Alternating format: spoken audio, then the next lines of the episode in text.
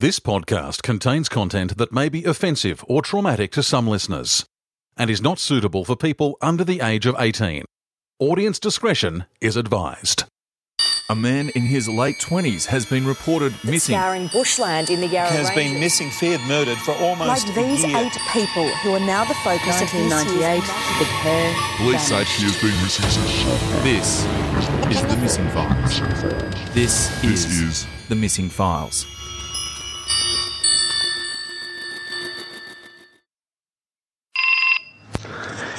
G'day, mate. Yeah, ads. How are you, mate? Good. Listen, um, I don't know if you've seen, but I reckon we've lost the mum. The voice you just heard was our investigative journalist, Daniel Johns. He was explaining to me that on social media things heated up around our first episode, just days after its release. Well, that doesn't make me feel feel very good at all. I'm, I've got a bloody sick pit in my stomach hearing that. Um, Don't, mate, mate, don't overthink it. I, I- I've dealt with this stuff a lot. These are people who are who are hurting and grieving. Um, it's a pretty standard reaction, and you have to understand from their position to hear this about someone who they're who they're grieving for it is bloody difficult. Um, Yeah. c- Can you just leave it with me? Look, respond on the Facebook page. Yep. Just- Producing a missing persons podcast can be a high wire act of sorts. Theories sprout like weeds in the sun. Concrete answers lurk in the darkness. Cops keep their cards close. Those with the greatest emotional stake, the family of the missing person, are left trying to make sense of it all while also trying to protect the reputation of someone that can't defend themselves. We at the Missing Files podcast are absolutely committed to raising the public profile of cases we explore to help authorities and loved ones edge closer to the truth. We do it voluntarily and we do it because we feel we help bring closure to families suffering unimaginable grief we acknowledge the balancing act in trying to present an unfiltered view of a person's life while also respecting the sensitivities of loved ones. In episode 1, we explored Jayden Penno Tompsett's early life and his slide into the murky world of drug addiction. Jayden's mum Rachel, who has cooperated fully with this podcast, wanted to set the record straight about a number of claims made in episode 1. Here are those claims. Jayden first experimented with ice at age 16, not 14. Jayden was never involved in car theft as far as Rachel is aware. Now, whilst we don't feel we suggested this point in episode 1, we do want to reiterate that Jayden was never requested to perform sexual favours to settle his drug debts. Rachel does, however, believe that some of Jayden's younger mates were targeted sexually by older men. Rachel has also contested the dollar figure Jayden owed to his dealers. A few figures were thrown around in episode 1. Rachel says police told her Jayden had $10,000 worth of drugs on tick to his dealer. But it could have been slightly more too. The amount owed by Jayden to dealers is a critical point as we explore the possible motives for murdering Jayden. And Jayden's father, Brendan Tompsett, separated from Rachel before Jayden's birth, not shortly after. With that out of the way, let's get down to business. In episode 1, we covered the five most credible theories that could account for Jayden's disappearance on December 31st, 2017 from Charters Towers. They are Jayden committed suicide and managed to hide his own body down a mine shaft or maybe another hard to find location. Jayden staged his own disappearance to start a new life.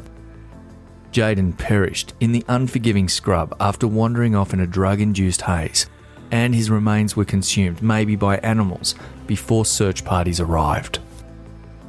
Jayden was the victim of an orchestrated hit over unpaid drug debts. And finally, Jayden was the victim of a notorious serial killer on the Flinders Highway known as the Highway of Death. As our investigation deepens, so too does our understanding of the detail in this case. Based on that, we feel comfortable in all but ruling out the possibility Jayden was the victim of a serial killer. There are few people with as forensic a knowledge of this case than Townsville Bulletin senior journalist Trudy Brown. Trudy has spent much of her career covering yarns in the Charters Towers region. In fact, she was the editor of the Charters Towers newspaper, The Northern Miner, when Jayden disappeared. She still resides in Charters Towers and has lived and breathed this case for three years. We asked her about the theory Jayden was preyed on by a roaming serial killer on the Flinders Highway. The irony is they talk about the, the highway of death, and the Flinders Highway stretches from Townsville all the way to Mount Isa. Hmm. It, it's a thousand kilometres, you know, really. To talk about a highway of death, you know, is quite interesting. And, and quite a number of those, well, no, with the exception of Jayden's disappearance, all of those deaths happened pre 1990.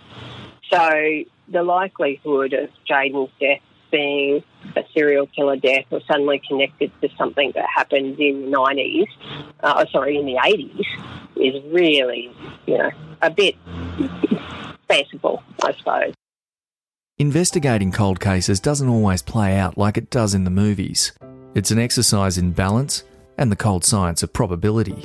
Speculating about a serial killer in this case might be lurid and dramatic, but with the last suspected victim of a highway killer nearly three decades before Jayden disappeared, we reckon this theory belongs in the highly unlikely pile. Statistically, it's also highly unlikely. Australia has very few known cases of serial killers, 39 in total since colonisation, and only 16 since the 80s and 90s.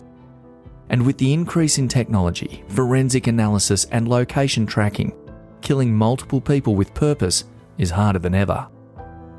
We're also placing less weight on the theory that Jayden took his own life or staged his own disappearance to start afresh.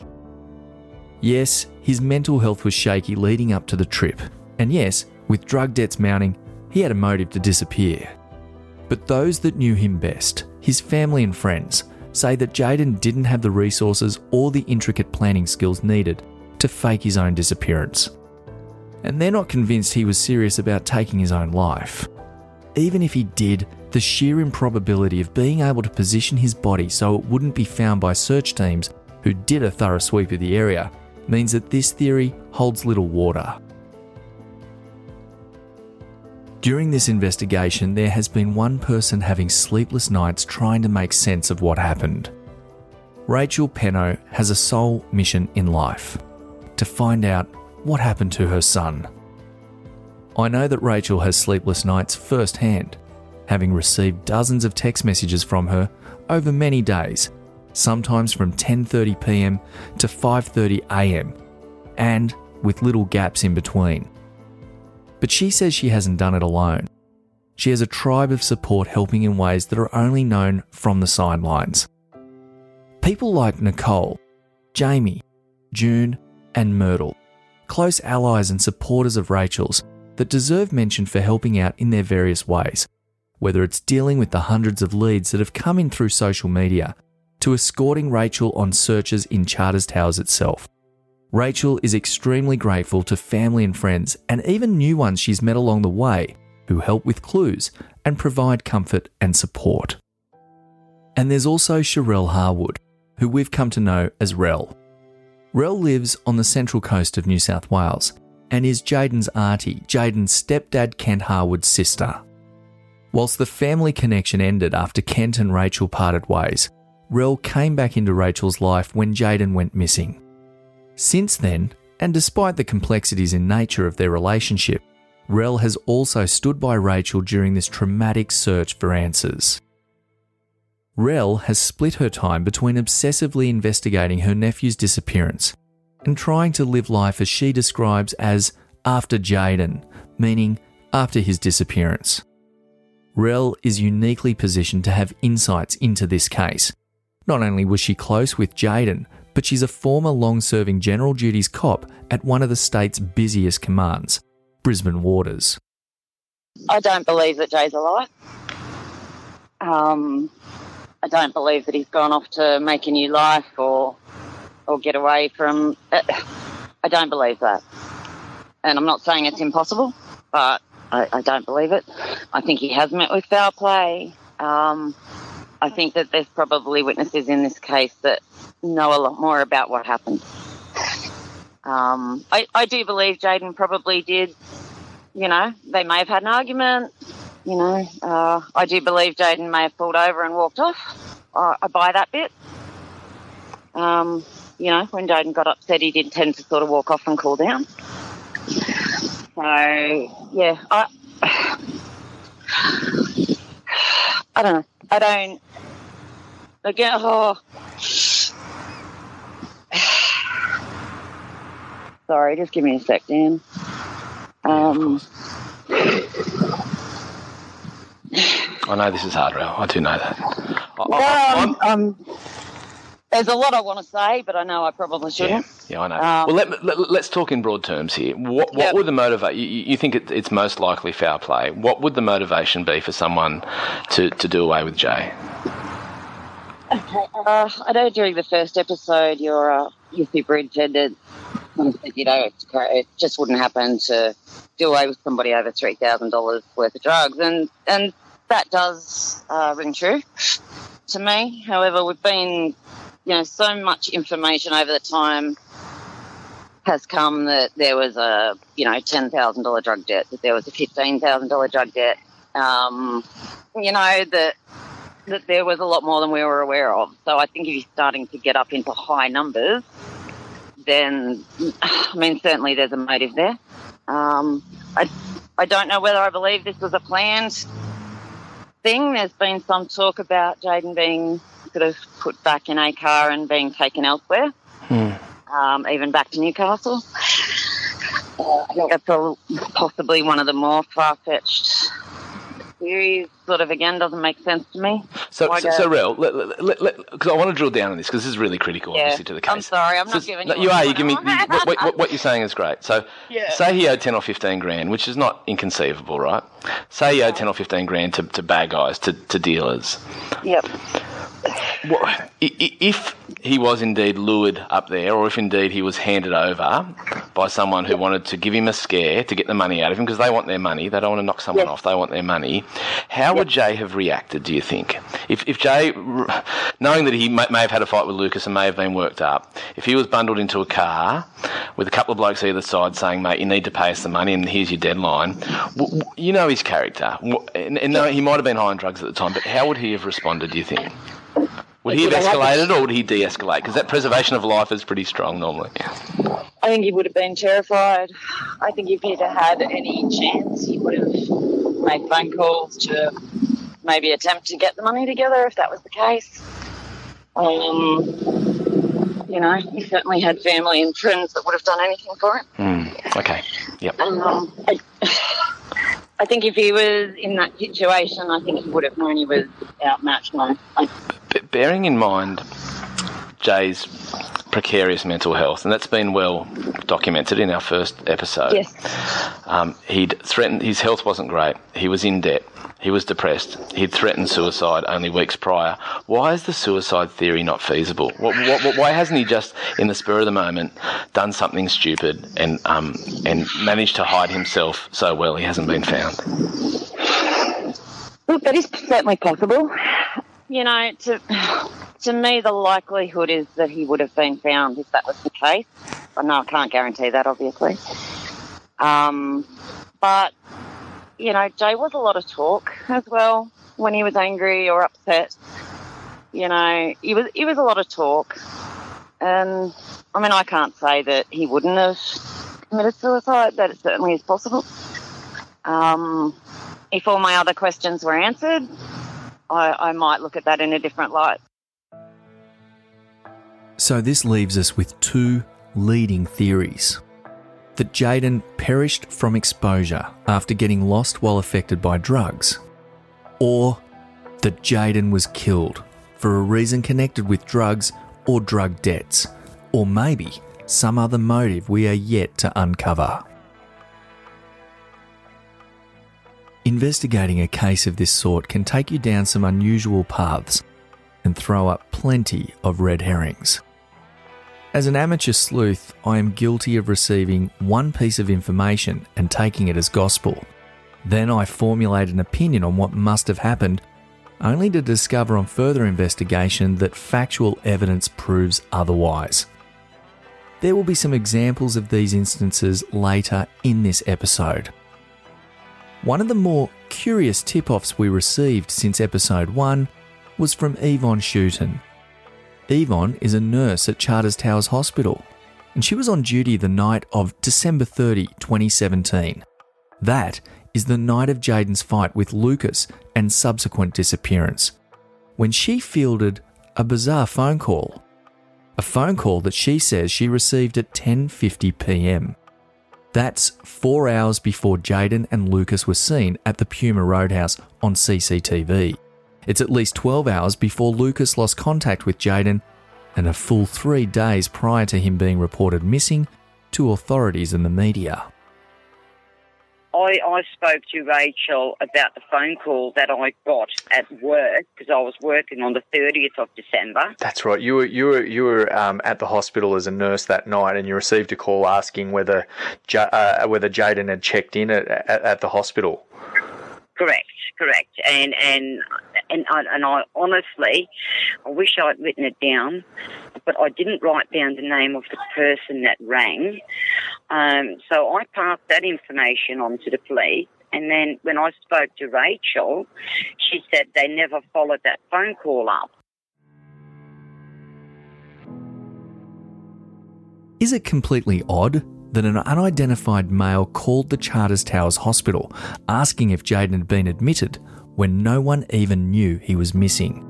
Or is it reasonable that after a lack of contact between the boys in the car and the friends in Cairns, that one of the Cairns boys determined where they may be on their journey and called to ensure they were safe?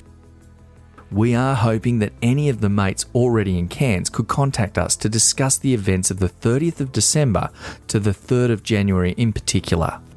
DM us at our Facebook page, The Missing Files.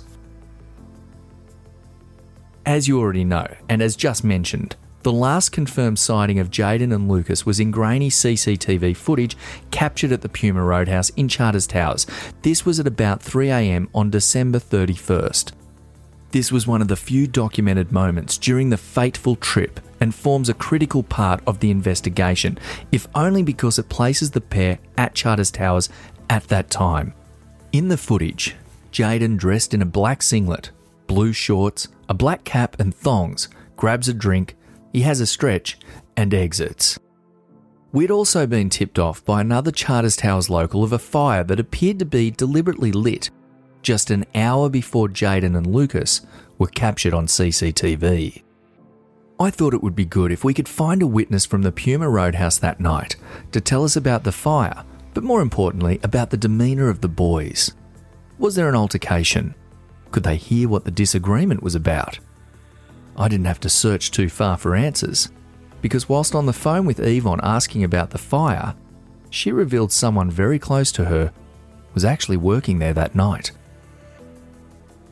On the same night that Jayden went missing, there was, well, in fact, it was just an hour before he was recorded on CCTV at the Puma Roadhouse, that there was a substantial and reportedly a deliberately lit fire just a few hundred metres from the roadhouse. Have you heard about that? Can you tell us anything about that?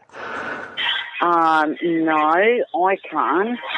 But um, maybe my daughter-in-law can, because she was actually working um, the night that that CCTV is released Oh, where was she working? at the Puma Roadhouse. She was at the Puma Roadhouse when, possibly when Jayden was there. Yeah, she saw him there. Oh, Sam. wow. Sam. Oh, g'day. How you going, Sam? Good. How are you? Yeah, good. So I- I've, I've just found out you were there the night that um, Jayden was recorded on CCTV at the Puma Roadhouse. Yeah, yeah. Me and my work colleague um, were there. Um, my colleague was serving, um, and I was the one that come out and just had a check to see if she needed any help. Because one of the things that we were hoping to ask someone that was working there at the, the Puma Roadhouse was um, Lucas, who was travelling up with Jayden, said that they did get into a bit of a barney at the at the Roadhouse, and um, we just wanted to know if there was any eyewitness accounts of that because you can't tell from the CCTV vision. But it sounds like you you heard them having a loud discussion at one stage. Yeah, yeah, yeah. So we don't, we didn't actually like because I was in the kitchen, so I've got all the like the loud equipment in the kitchen going. So we didn't actually hear what it was about, but you could definitely tell that they were having an altercation about something. Okay. Well, that that's just substantiates what he what he's been saying all along. So it's it's good to hear that you could um, verify that. And I'm assuming that you've also talked to police about it. Um, no, so the police never actually even spoken to me. I don't know if they spoke to Jeannie because Jeannie was the one that served them, but we were never questioned at all.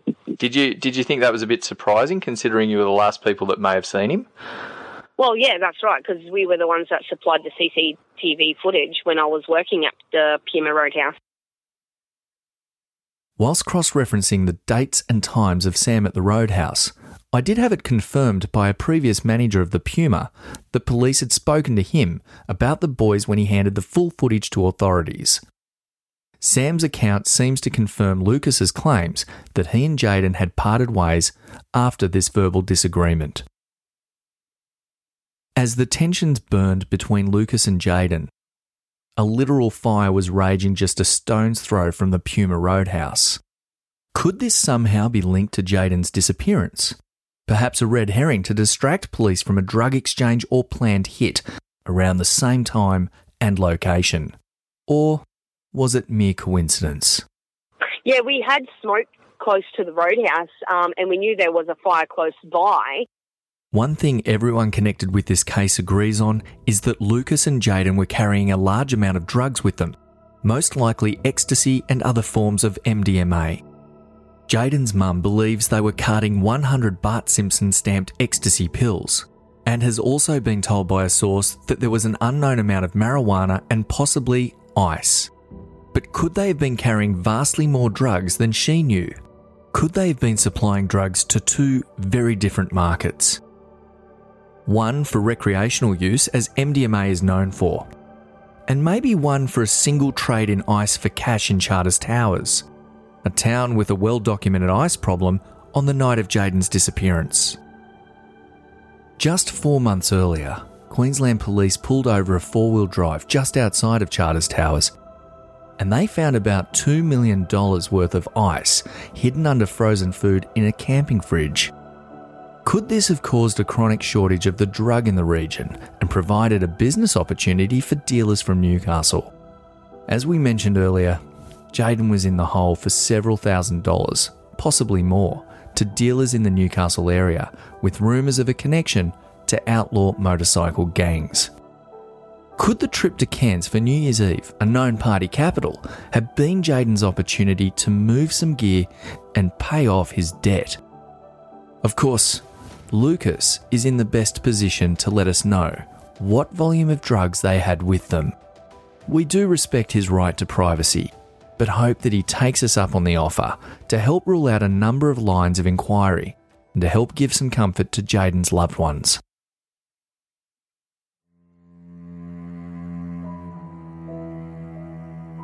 His disappearance sparked a media storm and a massive 85 square kilometre aerial and land search of Charters Towers, centred on Acacia Vale, Dunroman and Stockroot roads, the Burdekin River, dams, weirs, and abandoned mine shafts.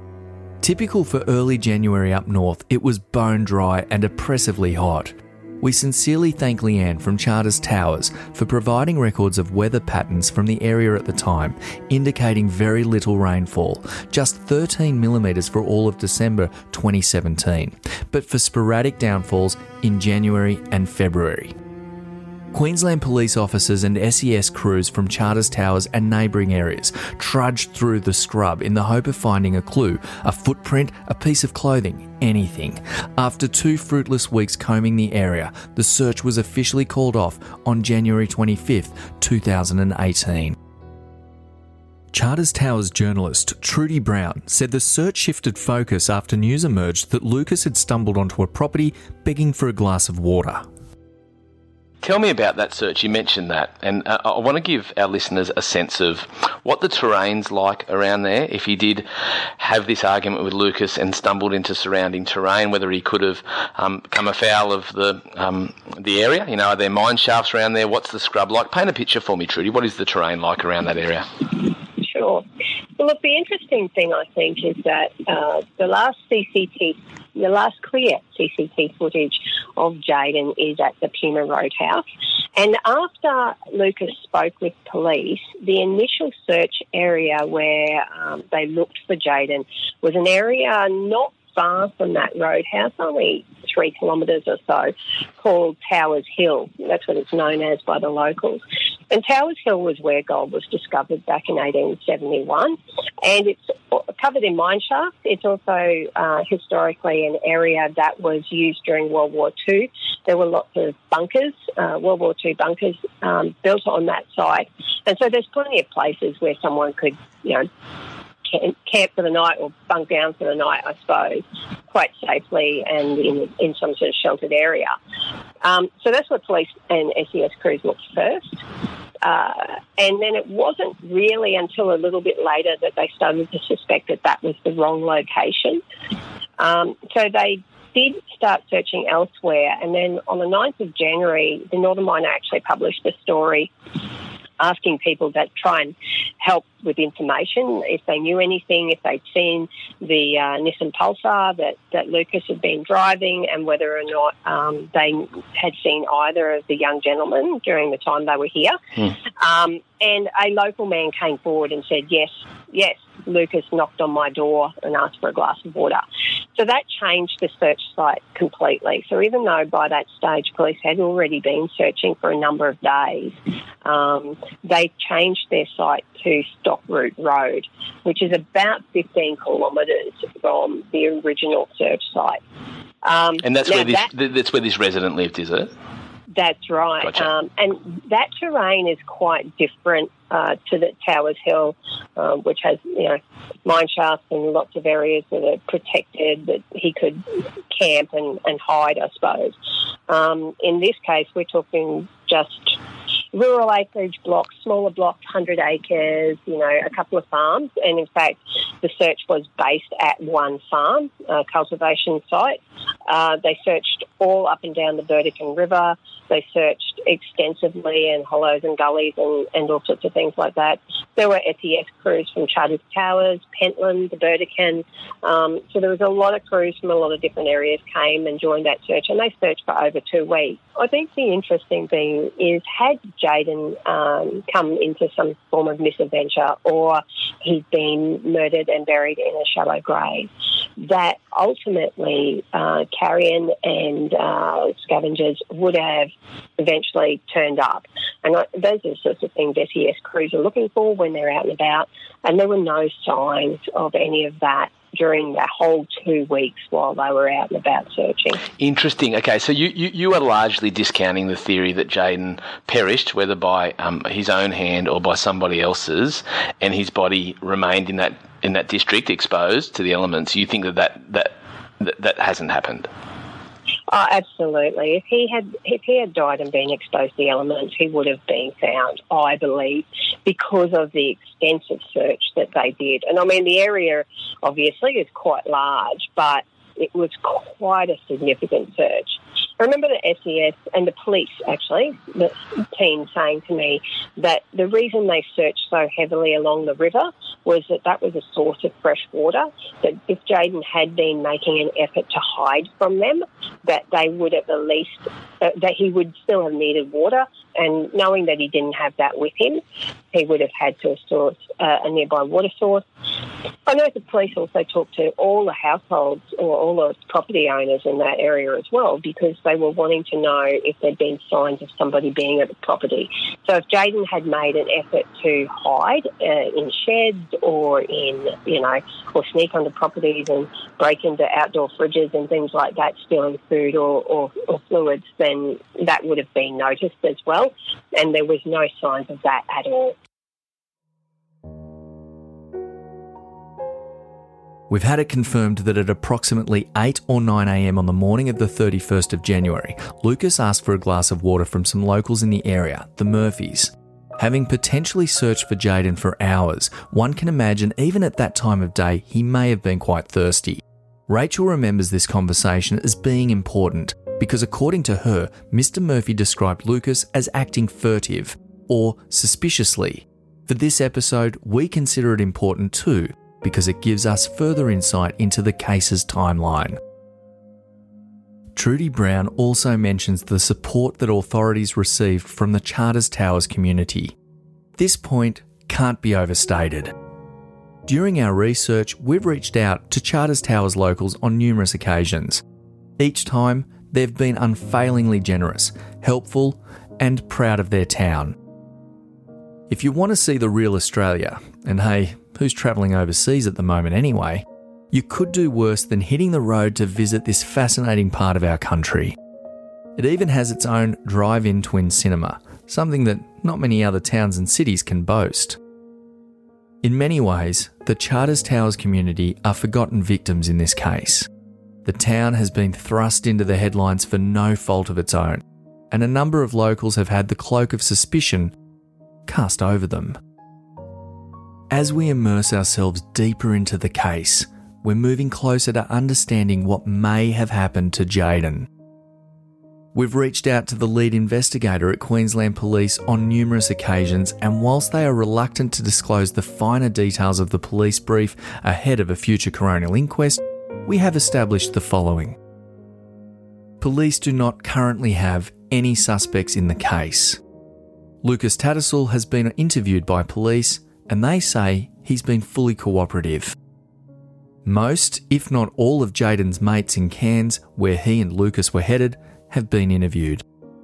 Police are currently of the view foul play was not involved in Jayden's death and that he simply perished in the bushland surrounding Charters Towers.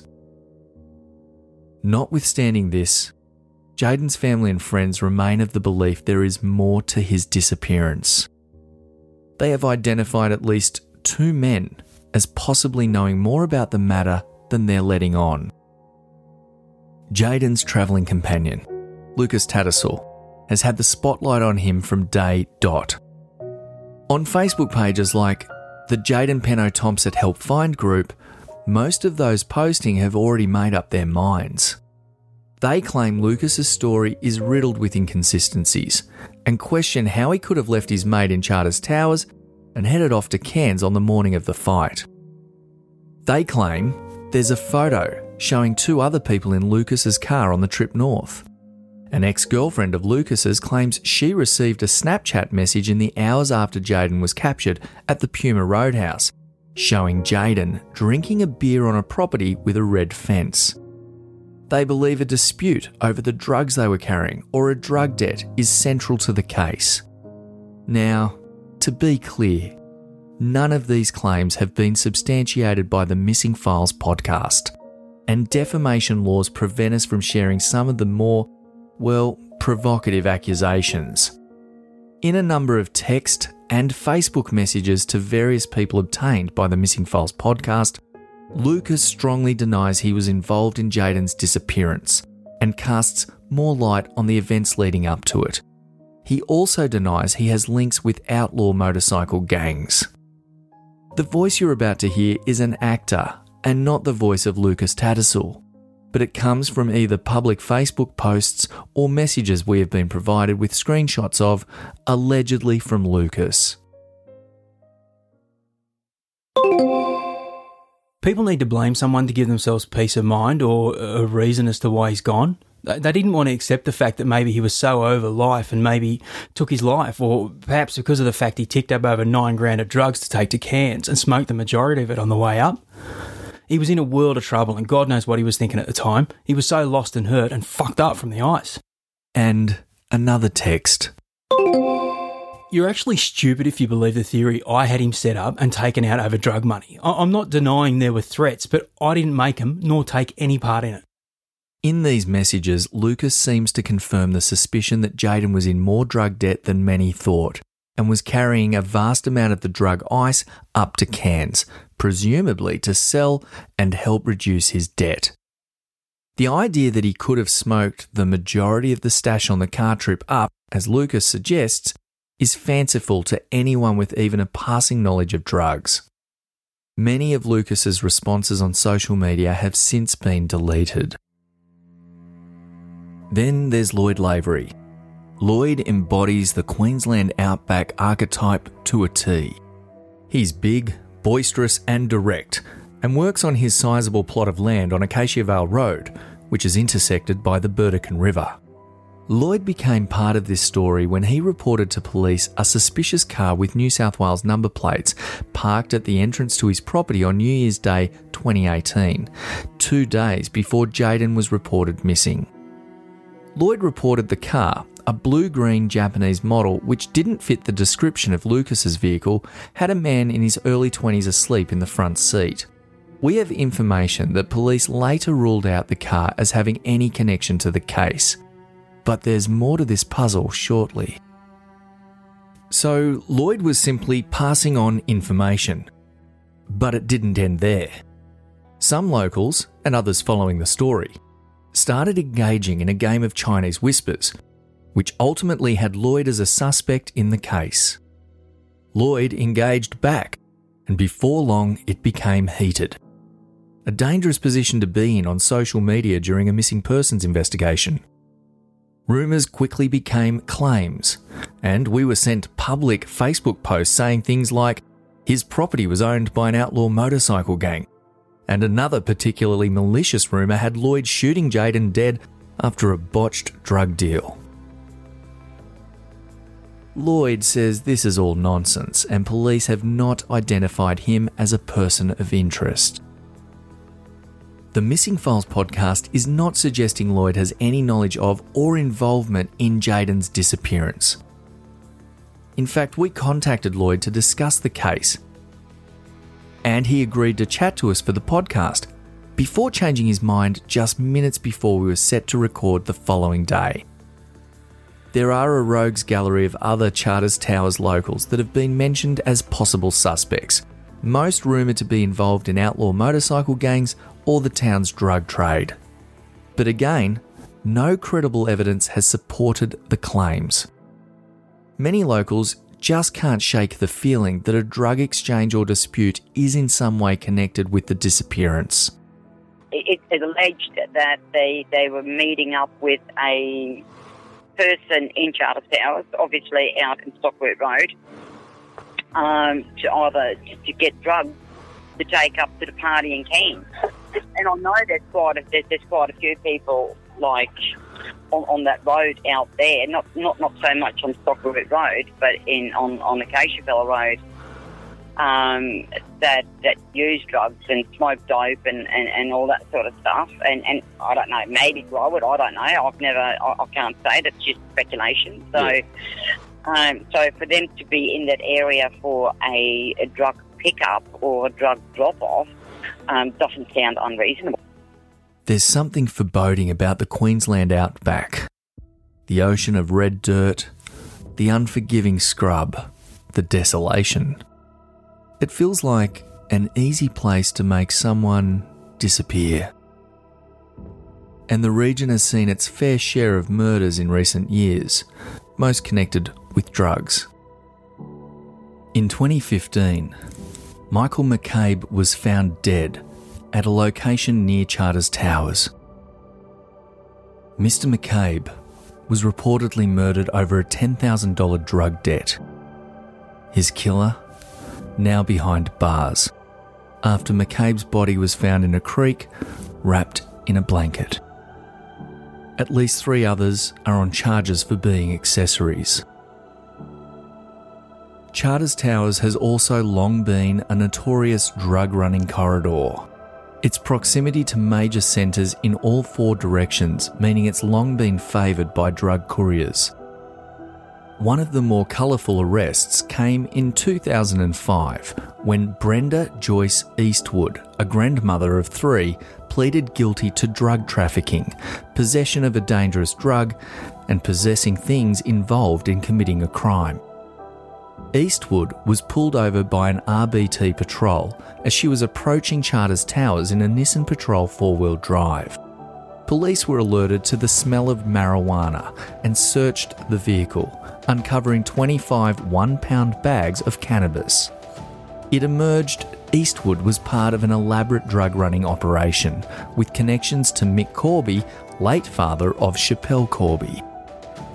Jayden's hometown of Newcastle is also no stranger to drug related slayings. In 2016, Dylan Dickey was suspected to be murdered over a drug debt at Cessnock, just 47 minutes northwest of Newcastle. Nine days earlier, his grandfather Robert mysteriously vanished from his home near Dubbo. Neither body has been recovered.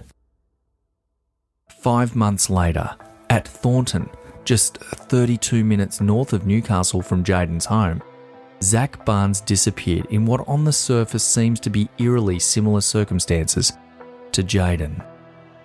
An argument with an acquaintance, a scheduled big night out with friends, a flee from a vehicle into bushland, and vanishing without a trace.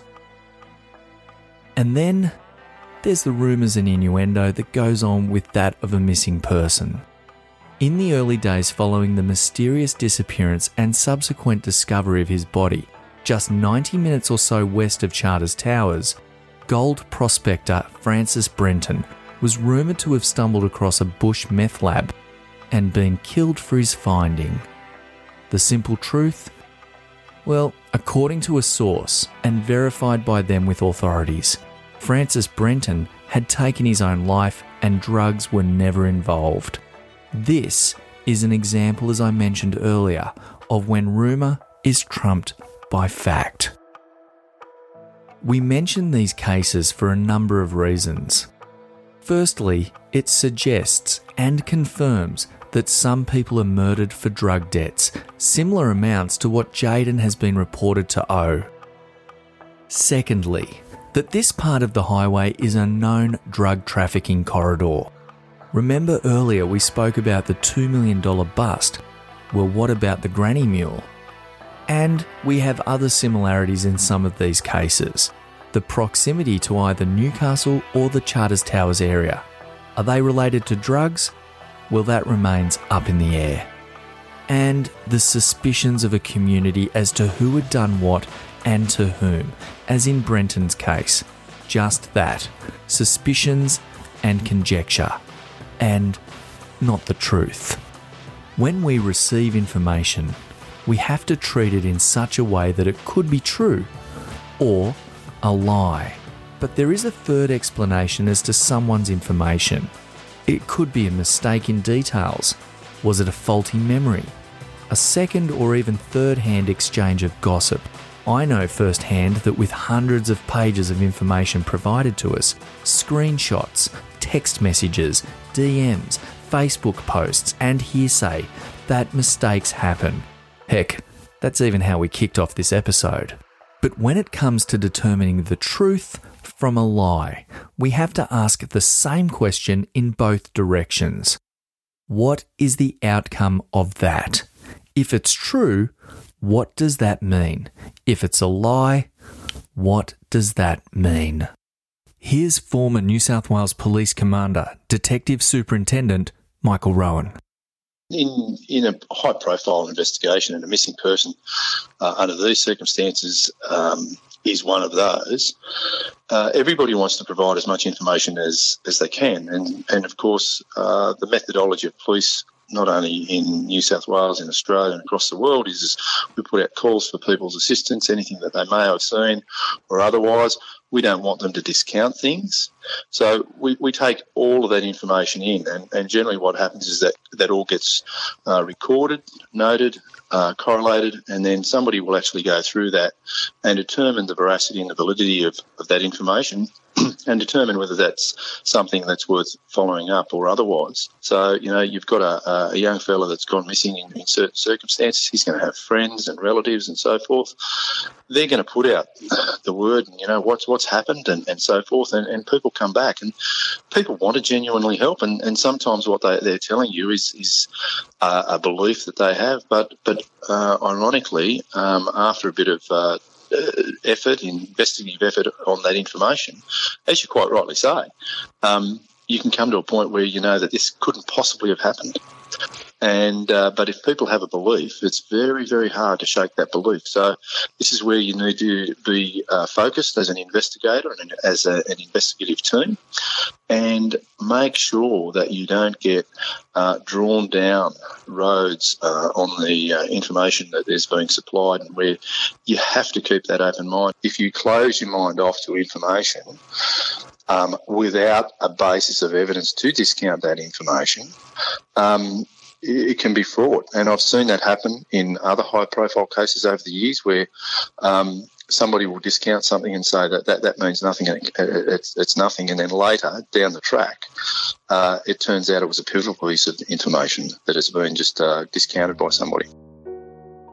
No human should have to endure the grief of uncertainty experienced by loved ones of missing people. Rachel Penno, Rel Harwood, and the many others who love Jayden will tell you it's a special kind of hell, invading both their waking and sleeping hours. Rel, I've got to know you well over the last couple of months, and I know how passionate and determined you are to get a result here. I want to know personally what sort of impact this has had on your life. Oh God, um, I think Rachel said it's best. It's hell, really. It's it's every day. It's with you. It's in your head every day, every day. Just the not knowing is is horrific, and I don't think anyone ever believes this will happen to them. And yeah, it's, said one moment before and one moment after. It's gone. Yeah. Um, what, what, would it mean to get an answer, regardless of what that answer is? And it might not be the answer you want, but what what would it mean? I know people don't like the word closure. Uh, I quite I quite like the word closure. But um, I, I don't do well not knowing. As podcast producers and listeners, we should never lose sight of what the end goal is to find an answer to help ease the pain for those in emotional purgatory. Public pressure equals political pressure equals change. By talking about these cases and sharing them through your social media networks, you're actively raising their profile and putting pressure on authorities to put more resources into solving them. On Christmas Day 2019, Rachel published this poem to Facebook. I miss you so much. I've always believed you were out there somewhere waiting to be freed. I feel you sometimes. I hear you as well. We'll always be connected, yet I'm stuck in this hell. I will find you, Jay. I won't stop till I do. And until that day, remember I'll always love you.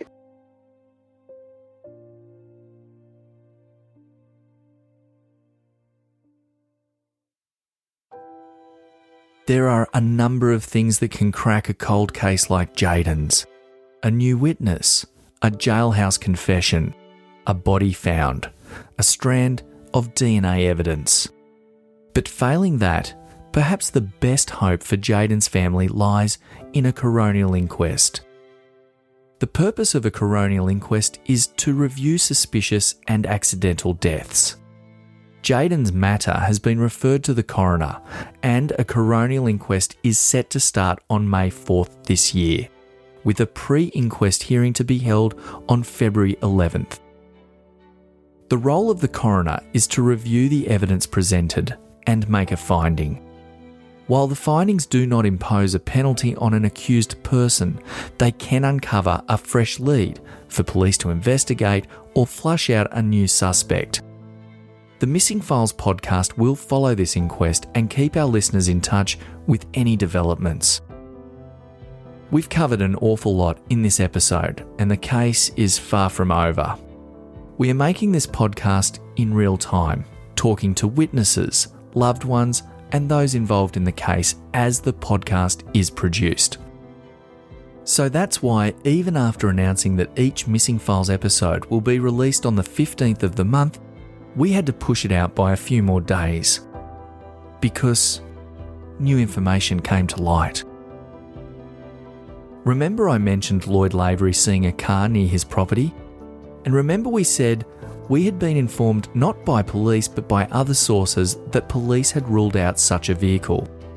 Well, as luck would have it, Rachel stumbled across one of the owners of a car that apparently matched the description that Lloyd had given to police. She sent screenshots of the exchange with this woman, who had told Rachel she'd been questioned over a couple of days with investigators in Charters Towers. Her car was light blue with New South Wales plates, and it was in the area at the time. This is a red flag for me. We need to know more about this vehicle. I knew Lloyd didn't want to be on the podcast anymore, but I had to know was this the car he had reportedly seen? I sent the photo of the car to Lloyd with the number plate obstructed for privacy reasons. Is this the car you saw? Within 15 seconds of sending, the little speech bubbles started dotting across the screens. Lloyd was replying. His response was quick, and his judgment even quicker. Nah, mate, more green than that, I think. I don't think that's the car. That's not the colour. I asked former police commander, Detective Superintendent Michael Rowan, for his take on this finding. The reality is, is you get you get witnesses, and you can't you can't pick and choose your witnesses. Your witnesses are your witnesses. And over over the years, with experience, has, has taught me is that you just can't discount. You just can't discount people because they might have a, a, a view and an observation of something, um, and you might think at a particular moment in time, well, this can't be right. But what happens is, is as the investigation evolves, um, it turns out they not only can be right, but they can be very, very accurate. But investigators generally, and this this is actually has been borne out, eyewitness testimony uh, has been discredited so many times in so many matters over so many years that at times it is um, uh, can can be considered doubtful by people. Um, but the reality is, is in life, witnesses that come forward for an in- inquiry, they're your witness. You know, they are the people who are telling you what they saw, what they heard, what they know. And you've got to dig into that and pull that apart, for want of a better term, and, ter- and attempt to corroborate what they're telling you. And that corroboration can give them credibility or it may not. I again reached out to Lucas via DM. I'm determined to hear his voice, to ask him questions. And I got something I wasn't expecting. A message back from Lucas.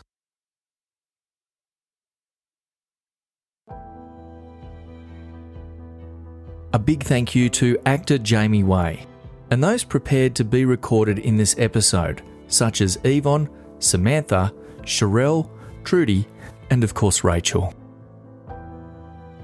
The number for contacting authorities if you have information that could be helpful to an active investigation is Crime Stoppers on 1800 333 000. More information about our episodes and cases covered can be located on our website, missingfiles.com.au, and our social media channels. The Missing Files podcast is independently produced by Adam Drummond and WaggaWagga.tv in collaboration with editor Matt Olsen, investigative journalist Daniel Johns, and former New South Wales Police Commander and Detective Superintendent Michael Rowan. No monies, sponsorship, or income is generated through the Missing Files podcast, and it is produced in a completely voluntary basis by all contributors.